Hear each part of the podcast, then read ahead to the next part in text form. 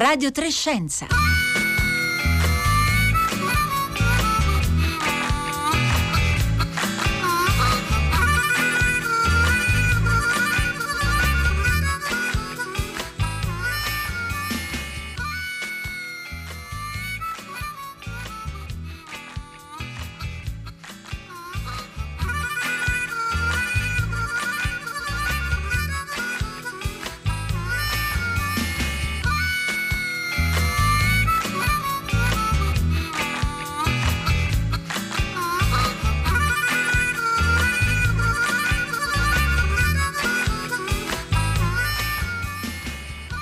Mercoledì 8 luglio, buongiorno a tutti da Elisabetta Tola, ben ritrovati a Radio Trescenza. Oggi torniamo ad occuparci di rifiuti plastici, di rifiuti plastici fortemente eh, tornati protagonisti, del... della eh, situazione della produzione della, de, dei sistemi di protezione che stiamo utilizzando durante la eh, pandemia. E ci... aprire oggi con un tweet che ci ha scritto un ascoltatore o ascoltatrice eh, proprio quando abbiamo annunciato il tema della puntata e dall'inizio della pandemia che me lo domando eravamo rimasti a Greta e siamo arrivati qua. Questo ci dice un ascoltatore ed è un po' il senso della puntata di oggi qui a Radio 3 Scienza, cioè capire che fine eh, ha fatto la nostra attenzione alla plastica, che fine ha fatto la nostra attenzione al tentativo di ridurre eh, i rifiuti plastici a cui stavamo eh, dando molto spazio prima della pandemia e che poi appunto abbiamo eh, in qualche modo ridotto. E se ci volete raccontare come voi vi state regolando in questo periodo, cosa sta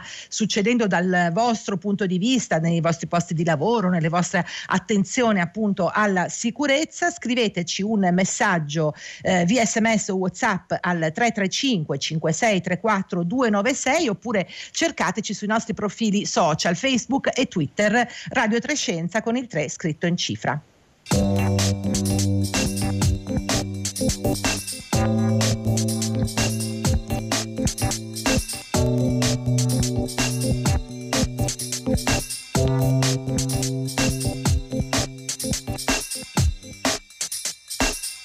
Allora, allora, per parlare della situazione, della nostra eh, situazione relativa appunto ai rifiuti della plastica, io do il buongiorno a due ospiti, Eva Alessi, responsabile sostenibilità del WWF Italia, buongiorno.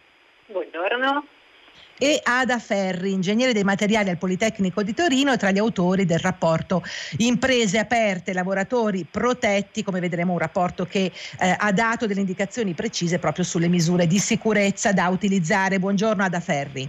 Eh, buongiorno a tutti, buongiorno ai radioascoltatori. Allora, partirei da Eva Alessi per aiutarci a fare la fotografia di dove eravamo prima dell'inizio della pandemia. Ci sono state tante campagne negli ultimi anni per eh, alzare il livello di attenzione sull'impatto della plastica a livello ambientale, ci sono state anche delle, delle leggi, una direttiva europea approvata eh, l'anno scorso che appunto andava un po' eh, contro eh, la plastica monouso e quindi in favore eh, della riduzione della quantità di plastica in ambiente. Eh, c'è stato il movimento Fridays for Future che naturalmente si occupa in generale di tutte le politiche eh, di contrasto ai cambiamenti climatici, ma che parla anche di contrasto appunto all'inquinamento ambientale. Eh, Eva Alessi, a, a che punto eravamo?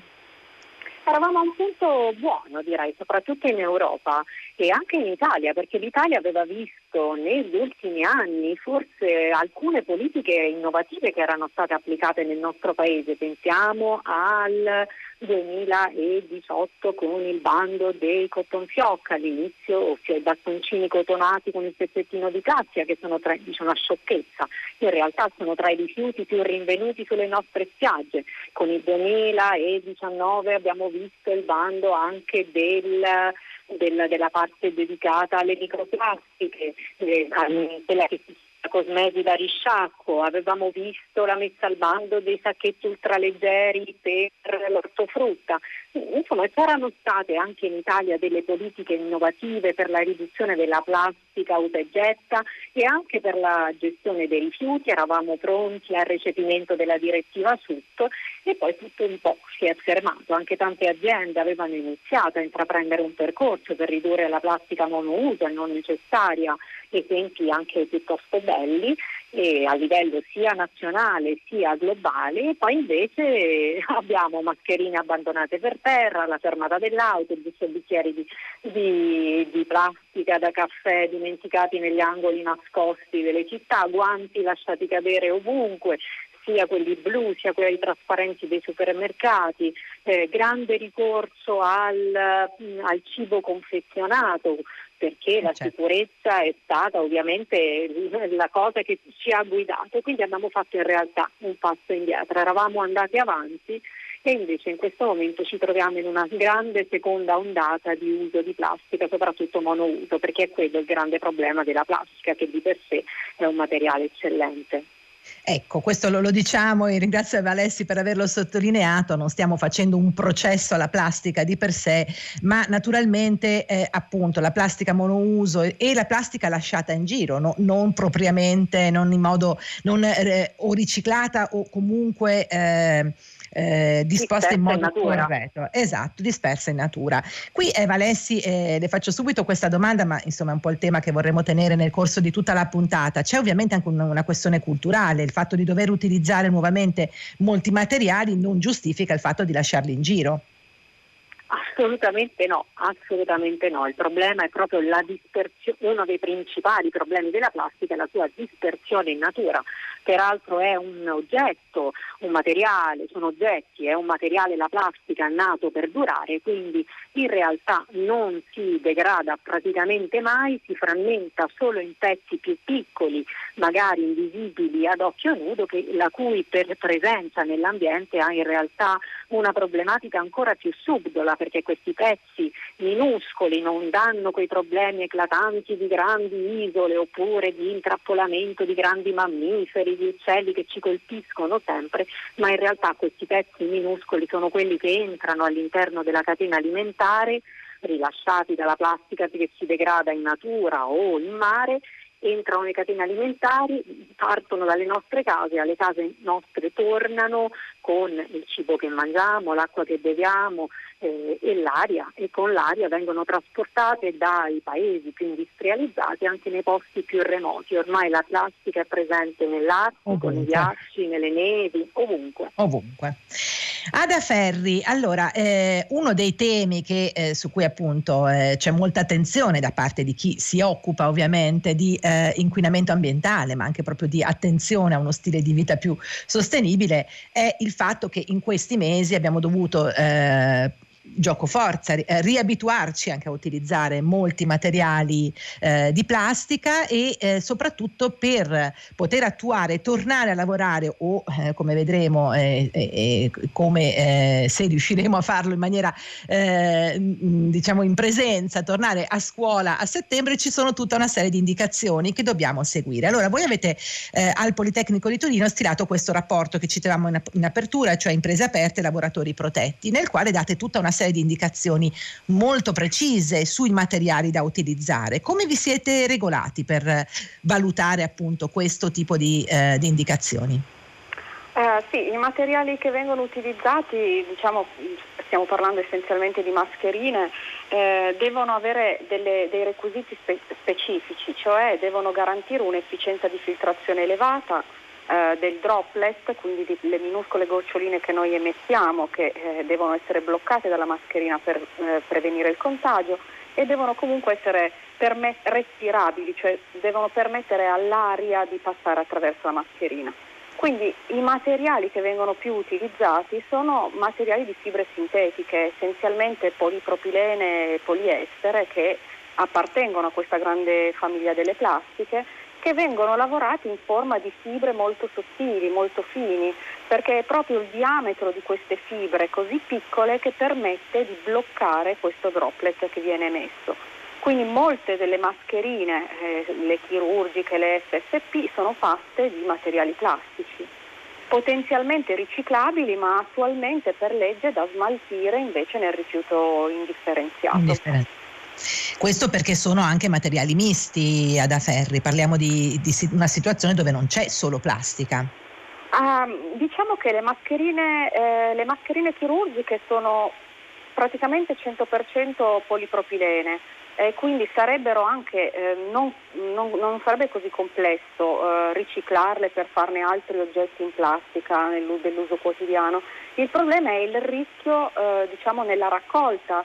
Eh, questi oggetti potrebbero essere potenzialmente eh, contaminati e quindi dovrebbero essere trattati un po' come i rifiuti ospedalieri e quindi per questo naturalmente hanno un percorso che eh, li allontana dalle abitudini che, a cui ci stavamo eh, avvicinando sempre più e cioè quelle di, di un certo riciclo. Eh, le chiedo subito ad Aferri, eh, in termini di quantità possiamo dare una stima di, di che quantità di plastica stiamo parlando? Cioè quanto, eh, qual è la stima diciamo, di plastica necessaria ecco, per, per uh, un utilizzo in, in, questi mesi, in questo periodo che, che, che ci porti appunto ad attuare le misure di sicurezza? Sì, quello che vi posso dare è una stima che si certo. trova all'interno di questo, in, di questo report Imprese Aperte sul numero di mascherine che saranno necessarie per eh, i lavoratori. Noi abbiamo fatto una stima per i lavoratori piemontesi, ma è stata estesa anche a tutto il territorio nazionale, eh, di quante mascherine ci servono al mese eh, per mettere in sicurezza eh, i lavoratori eh, nella, lo, nello svolgimento delle loro mansioni. Allora per fare questa stima eh, noi abbiamo fatto ricorso ai dati Istat 2019 sul numero di lavoratori eh, italiani che eh, in questo report Istat vengono suddivisi su vari comparti, eh, l'agricoltura, l'industria, le costruzioni, il commercio, e in ogni comparto abbiamo anche i dati sui differenti ruoli svolti, per esempio il dirigente, l'operaio, l'apprendista, l'impiegato.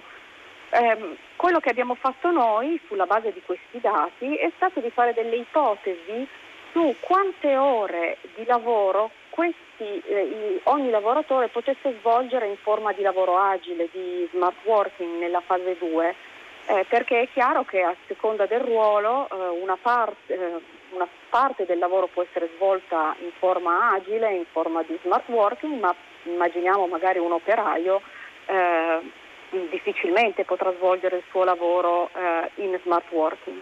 Quindi le ipotesi che sono state fatte eh, sono state quelle di assegnare diciamo, una certa percentuale di ore di telelavoro in fase 2 ai differenti ruoli eh, insieme, eh, tenendo conto insieme anche del report, oltre ai dati Istat, anche del report eh, INAIL sul rischio di trasmissione del contagio che, aveva, eh, che è stato rilasciato diciamo, nel mese di, di, aprile anch'esso e che eh, diciamo, classificava i lavori sulla base di eh, tre variabili, quindi nel rischio di contagio sulla base di tre variabili. Uno l'esposizione, cioè la probabilità di venire in contatto con la fonte di contagio eh, se si lavora nel settore dei rifiuti eh, sanitari il rischio certo, può essere elevato. Molto più elevato eh, che in altri settori. In altri settori. Eh, un'altra variabile è la prossimità, cioè le chance di distanziamento sociale che si potevano mettere in atto nei vari comparti industriale piuttosto che agricoltura, eccetera.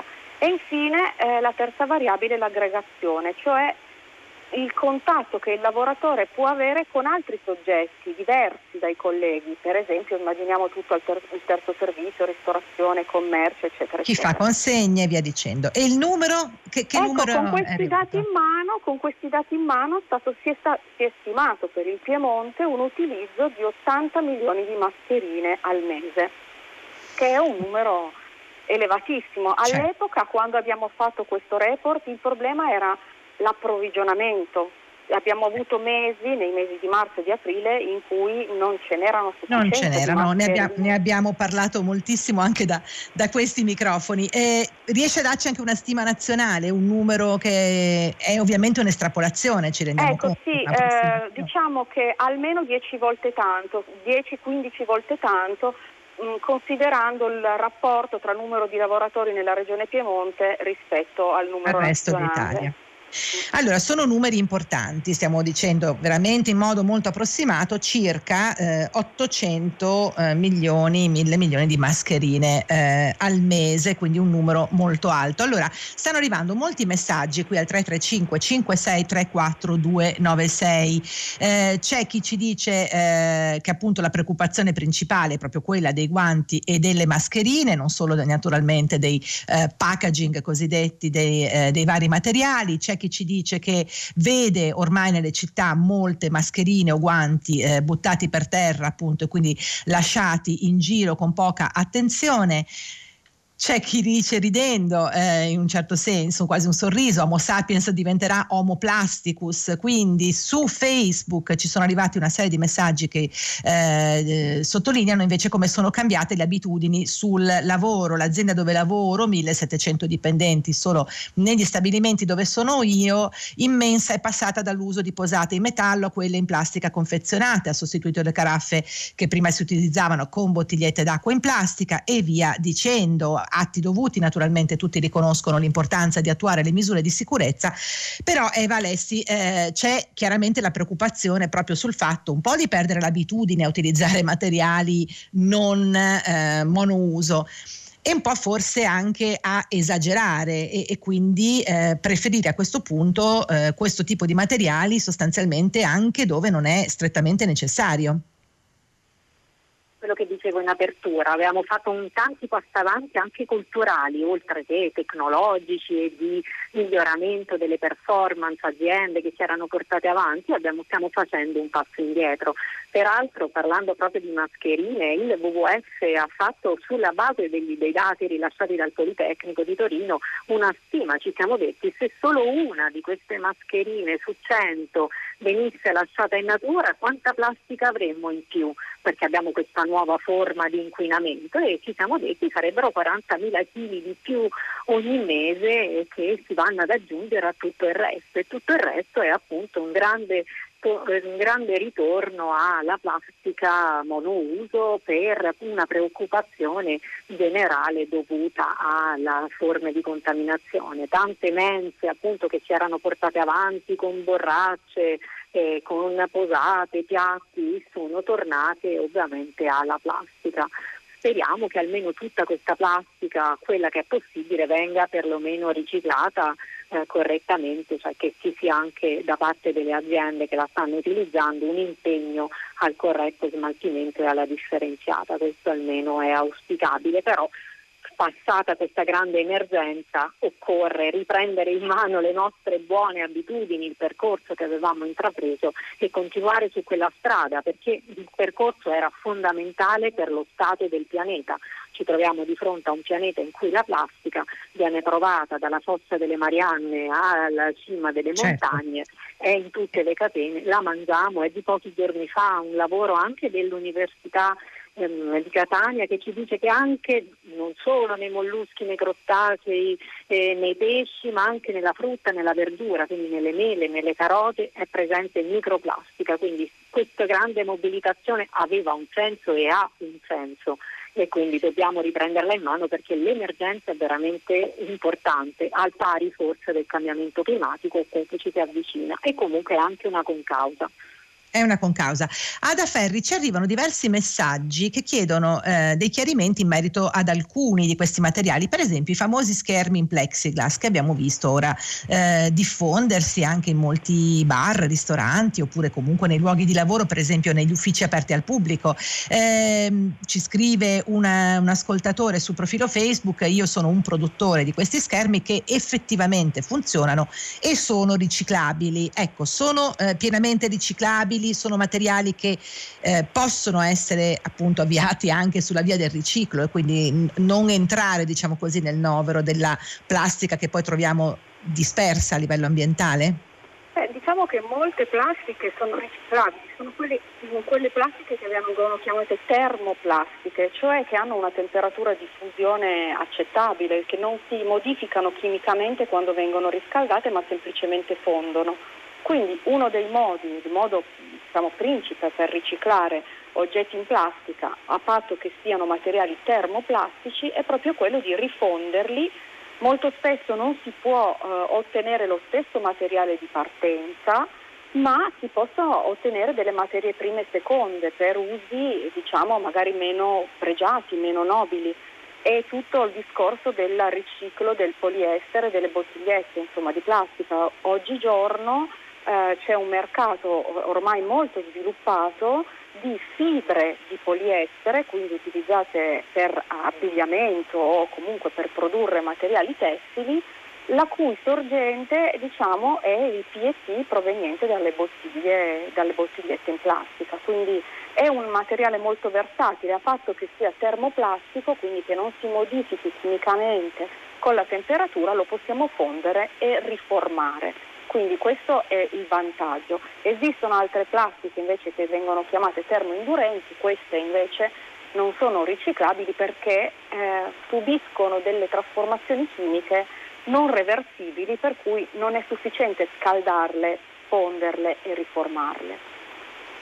Ecco, c'è una domanda che ci arriva al 335 5634 296 che ha a che fare con eh, l'idea del, del, ciclo della plastica. Lei adesso eh, ad Aferri ci stava dando qualche elemento in questa direzione, la pongo a entrambe voi però, cioè è possibile eh, capire se per esempio è sempre preferibile utilizzare altri materiali, eh, per esempio le bioplastiche non possono sostituire eh, le eh, plastiche, queste plastiche che abbiamo citato, il polipropilene, il poliestere, anche nell'uso dei dispositivi di sicurezza? Lo chiedo prima ad Ada Ferri, poi anche a Eva Alessi, perché sull'uso l'uso di altri materiali anche nei dispositivi di sicurezza, anche voi del WWF avete fatto eh, parecchie diciamo, pressioni in questo periodo. Ada Ferri, eh, le bioplastiche per esempio non sono una soluzione?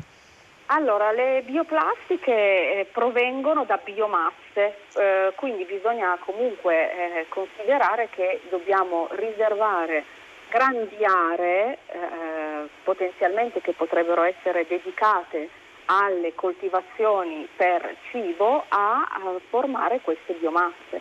Quindi esistono oggi sul mercato soprattutto l'acido polilattico, il PLA, eh, il polimero di PLA viene utilizzato anche per, sia per fare i sacchetti biodegradabili, ma può essere formato anch'esso in forma di fibre e quindi potenzialmente potremmo fare delle mascherine con fibre di PLA che poi sarebbero biodegradabili però dobbiamo fare i conti sempre col fatto che comunque la biomassa la dobbiamo produrre e poi c'è tutto un processo di lavorazione che eh, richiede la trasformazione della biomassa poi nel polimero eh, di PLA.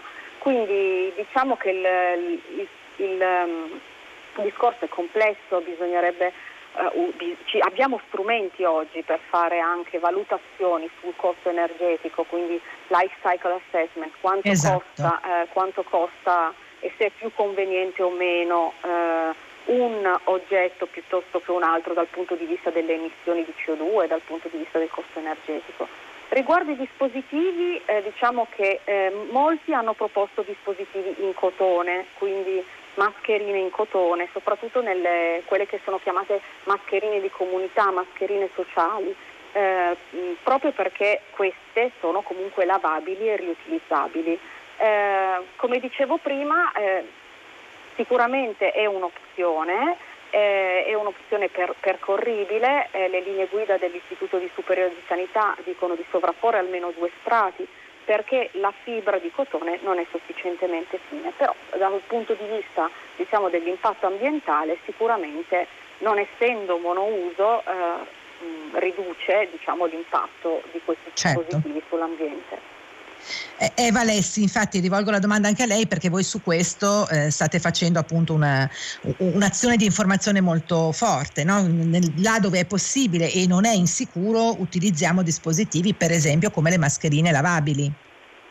Sì, ovviamente partendo dal presupposto che diceva la collega, che è quello che siano dei dispositivi che proteggano, perché lo scopo primario delle mascherine è quello di proteggerci eh, dal virus, quindi sì a riutilizzabile, però un riutilizzabile che sia veramente un dispositivo di protezione. E quindi giusto applicare le norme previste dall'Istituto Superiore di Sanità o dall'OMS e quindi attenzione a come le creiamo, soprattutto se le creiamo a casa, sovrapponendo più strati in modo da indossarle e da essere sicuri di, di, di, essere protetti e di proteggere gli altri.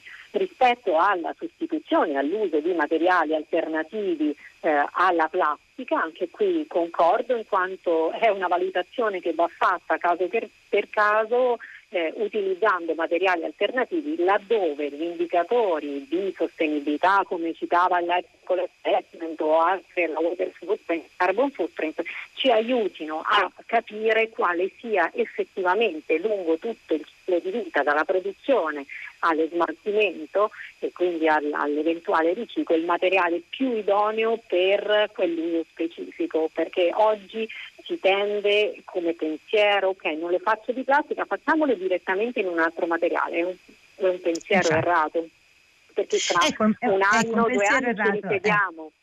Ci risediamo a parlare di altri problemi, non è quella la soluzione, la soluzione è ridurre il non necessario, cambiare le nostre abitudini, passare ad utilizzabile, poi in terza battuta forse sostituire laddove appunto sia opportuno grazie agli indicatori di performance ambientale.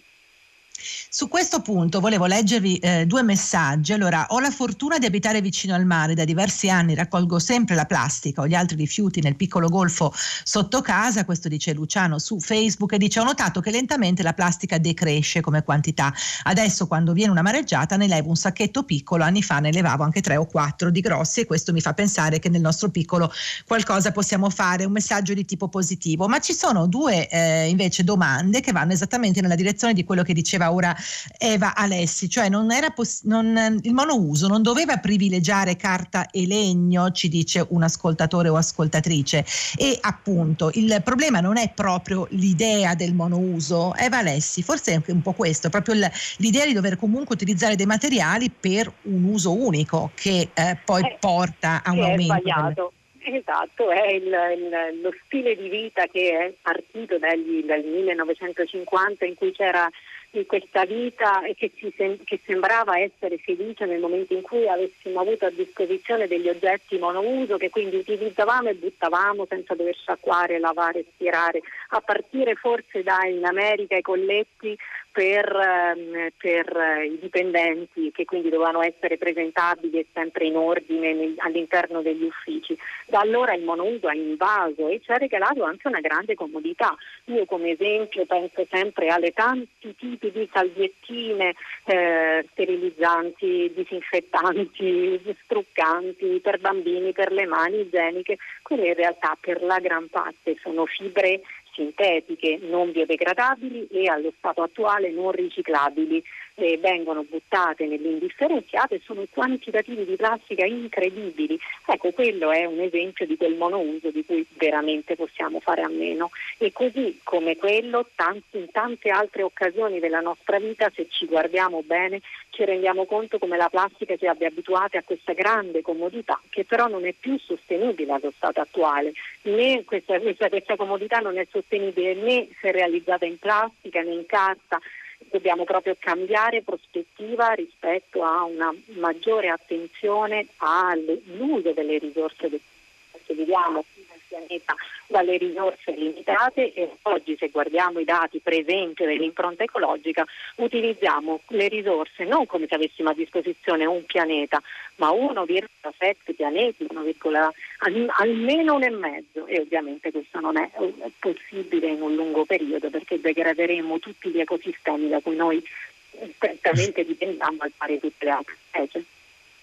Allora, eh, senz'altro entrambe le nostre ospiti ci hanno dato una serie di elementi per eh, fare una valutazione, una valutazione eh, molto ponderata, eh, sia misure, delle misure di sicurezza che dobbiamo applicare in questo momento, sia in una prospettiva più di lungo periodo, come utilizzare questi materiali plastici e non in una logica che appunto dovrebbe essere quella di ridurre sempre di più il nostro impatto ambientale. Quindi ringraziamo Ada Ferri, ingegnere di materiali al Politecnico di Torino, ed Eva Alessi, responsabile sostenibilità del WWF Italia per essere stati con noi e speriamo di potervi dare nei prossimi mesi anche eh, dati positivi rispetto appunto a una riduzione di questa nuova circolazione della plastica. Siamo giunti alla fine di questa puntata di Radio Trescenza, vi saluto assieme a me tutta la squadra ehm, Rossella Panarese e Marco Motta, autori e curatori del programma, la redazione di Paolo Conte, Roberta Fulci, alla console a Roma e Mauro Tonini e in regia Marco Pompi.